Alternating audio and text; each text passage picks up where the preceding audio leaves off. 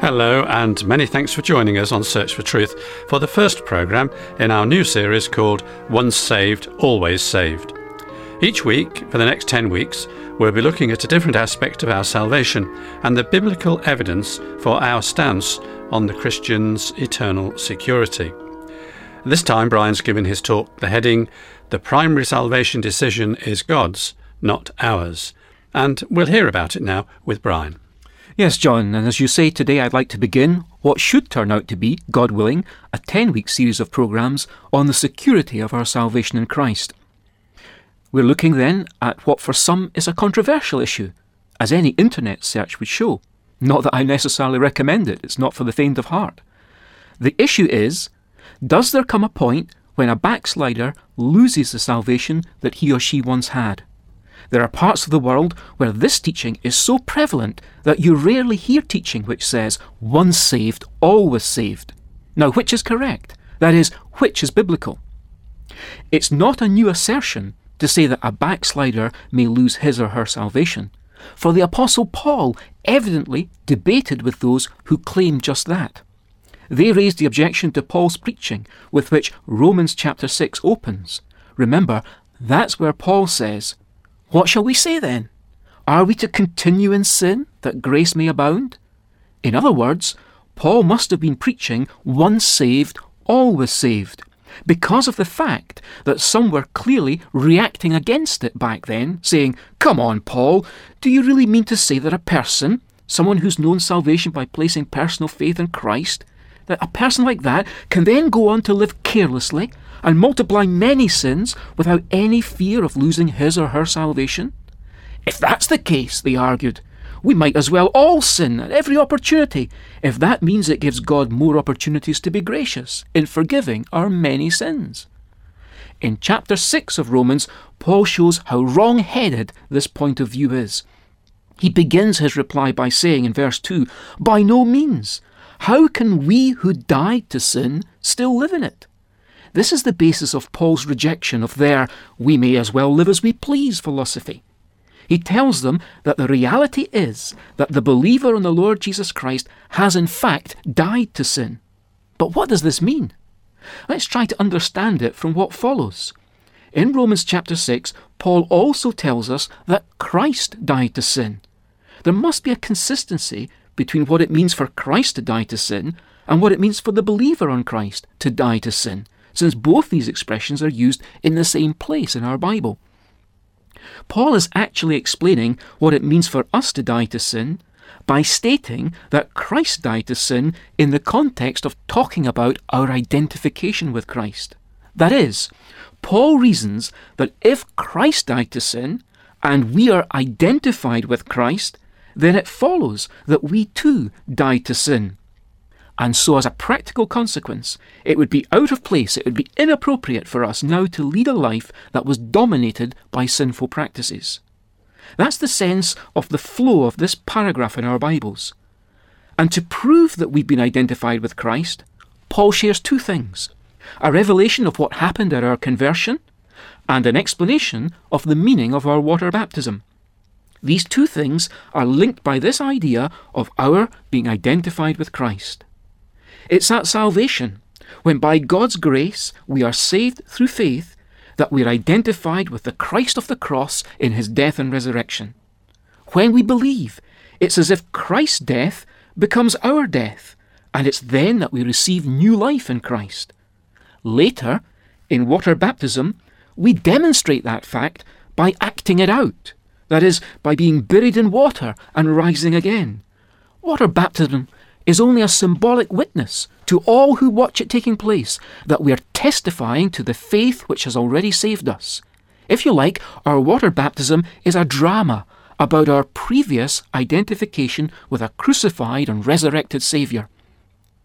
We say again, Paul reasons here that if Christ died to sin, and we're identified with Christ, then it follows that we too have died to sin and as a practical consequence, it would be inappropriate for us to lead a life dominated by sinful practices now. The true preaching of salvation should never be misconstrued as being a license to keep on sinning. This is Paul's answer to those who found fault with his preaching of what amounted to once saved, always saved. But there are so many other ways of answering that objection, ways which we find elsewhere in Paul's writings and throughout the New Testament. Perhaps the one that I find to be the most persuasive, but we'll be looking at many of the others in subsequent weeks, God willing. But possibly the one I find the most persuasive is the fact that the Bible teaches us that the primary salvation decision is God's, not ours. Which means that any view which permits us to lose our salvation seriously underplays God's sovereignty. Jesus invited people to come to him and to rest in the knowledge of sins forgiven.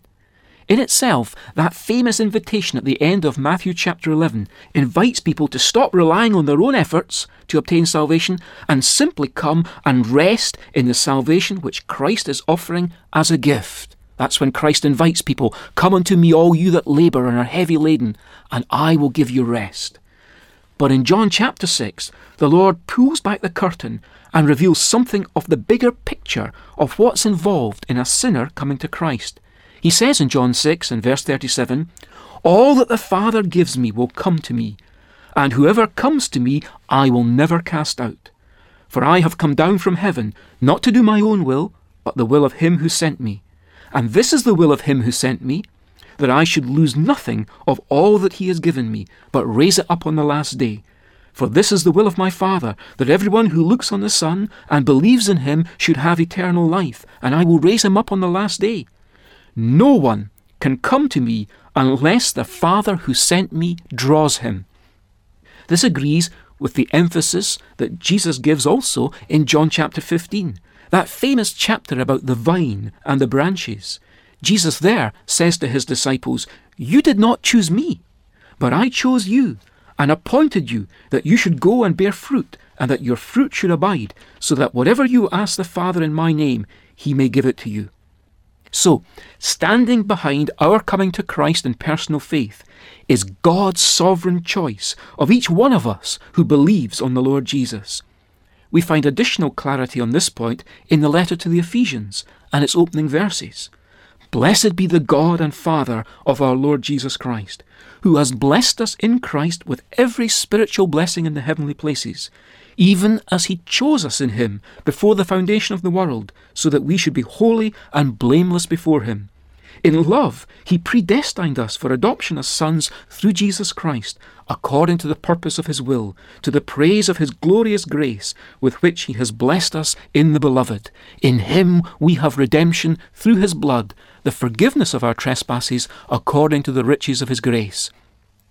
A moment's reflection ought to show us that if these things are so, if the matter of our salvation and eternal destiny has been of concern to God from before the foundation of the world, then it's highly unlikely that we should be able to toss it away on a whim, or even by a later, quite deliberate rejection. Loss of faith in a believer is tragic and brings about a loss of enjoyment of the assurance of salvation. But salvation itself as God's sovereign gift remains, having been underwritten by God's own choice from before this universe came into being. We've commented before in another series on the ninth chapter to the Romans, and so we won't offer much comment again on it now, but it's worth reading it and bowing our hearts in awe before God and the majestic outworking of His sovereign purposes. We'll break into that section of Romans 9 where the Apostle Paul is countering the usual concerns which arise from our limited perspective of God's sovereignty. What shall we say then, he says? Is there injustice on God's part? By no means. For he says to Moses, I will have mercy on whom I have mercy, and I will have compassion on whom I have compassion. So then it depends not on human will or exertion, but on God who has mercy. For the Scripture says to Pharaoh, For this very purpose I have raised you up, that I might show my power in you, and that my name might be proclaimed in all the earth. So then, he has mercy on whomever he wills, and he hardens whomever he wills. You will say to me then, Why does he still find fault? Who can resist his will? That's who can resist God's will? But who are you, O man, to answer back to God? Will what is moulded say to its moulder, why have you made me like this?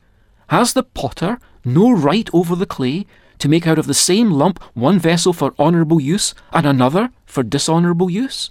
What if God, desiring to show his wrath and to make known his power, has endured with much patience vessels of wrath prepared for destruction, in order to make known the riches of his glory for vessels of mercy, which he has prepared beforehand for glory? God's sovereignty is very plainly taught in our Bibles in passages like that. But equally, so is human responsibility in other places in the Bible. The one cannot deny the other. We have no alternative but to affirm both as biblical teachings. It's been simply put like this, and here we'll have to leave it for today that when a person comes to Christ for salvation, it's as if he or she approaches a doorway, standing above which are the words, whoever wills, or whoever believes.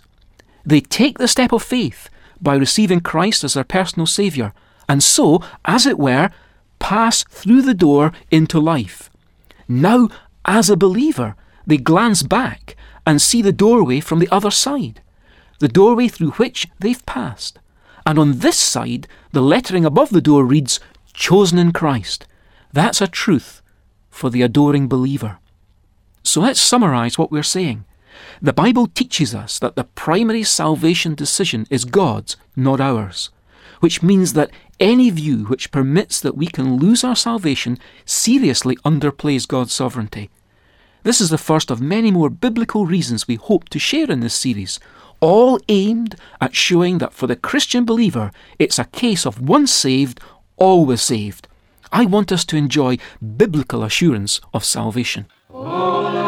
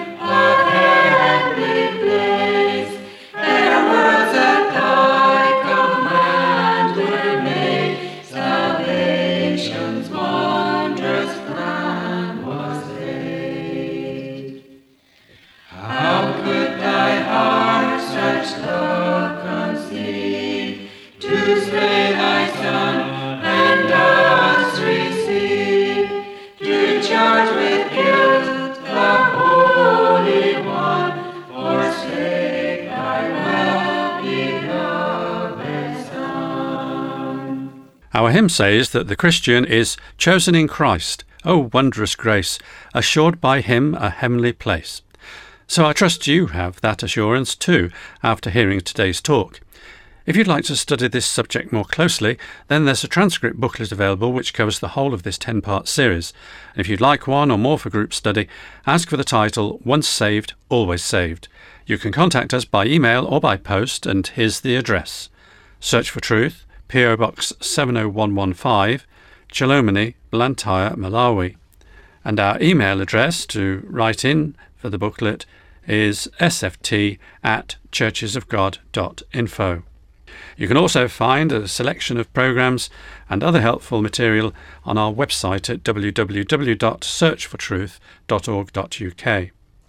So, we've really appreciated your company here today, and I hope you can join us again next week for a further talk on Once Saved, Always Saved.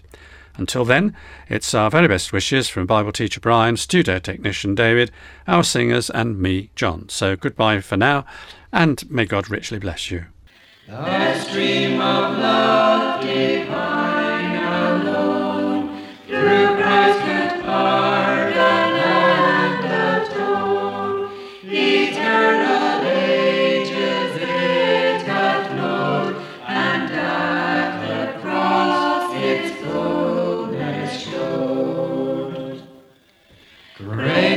thy love.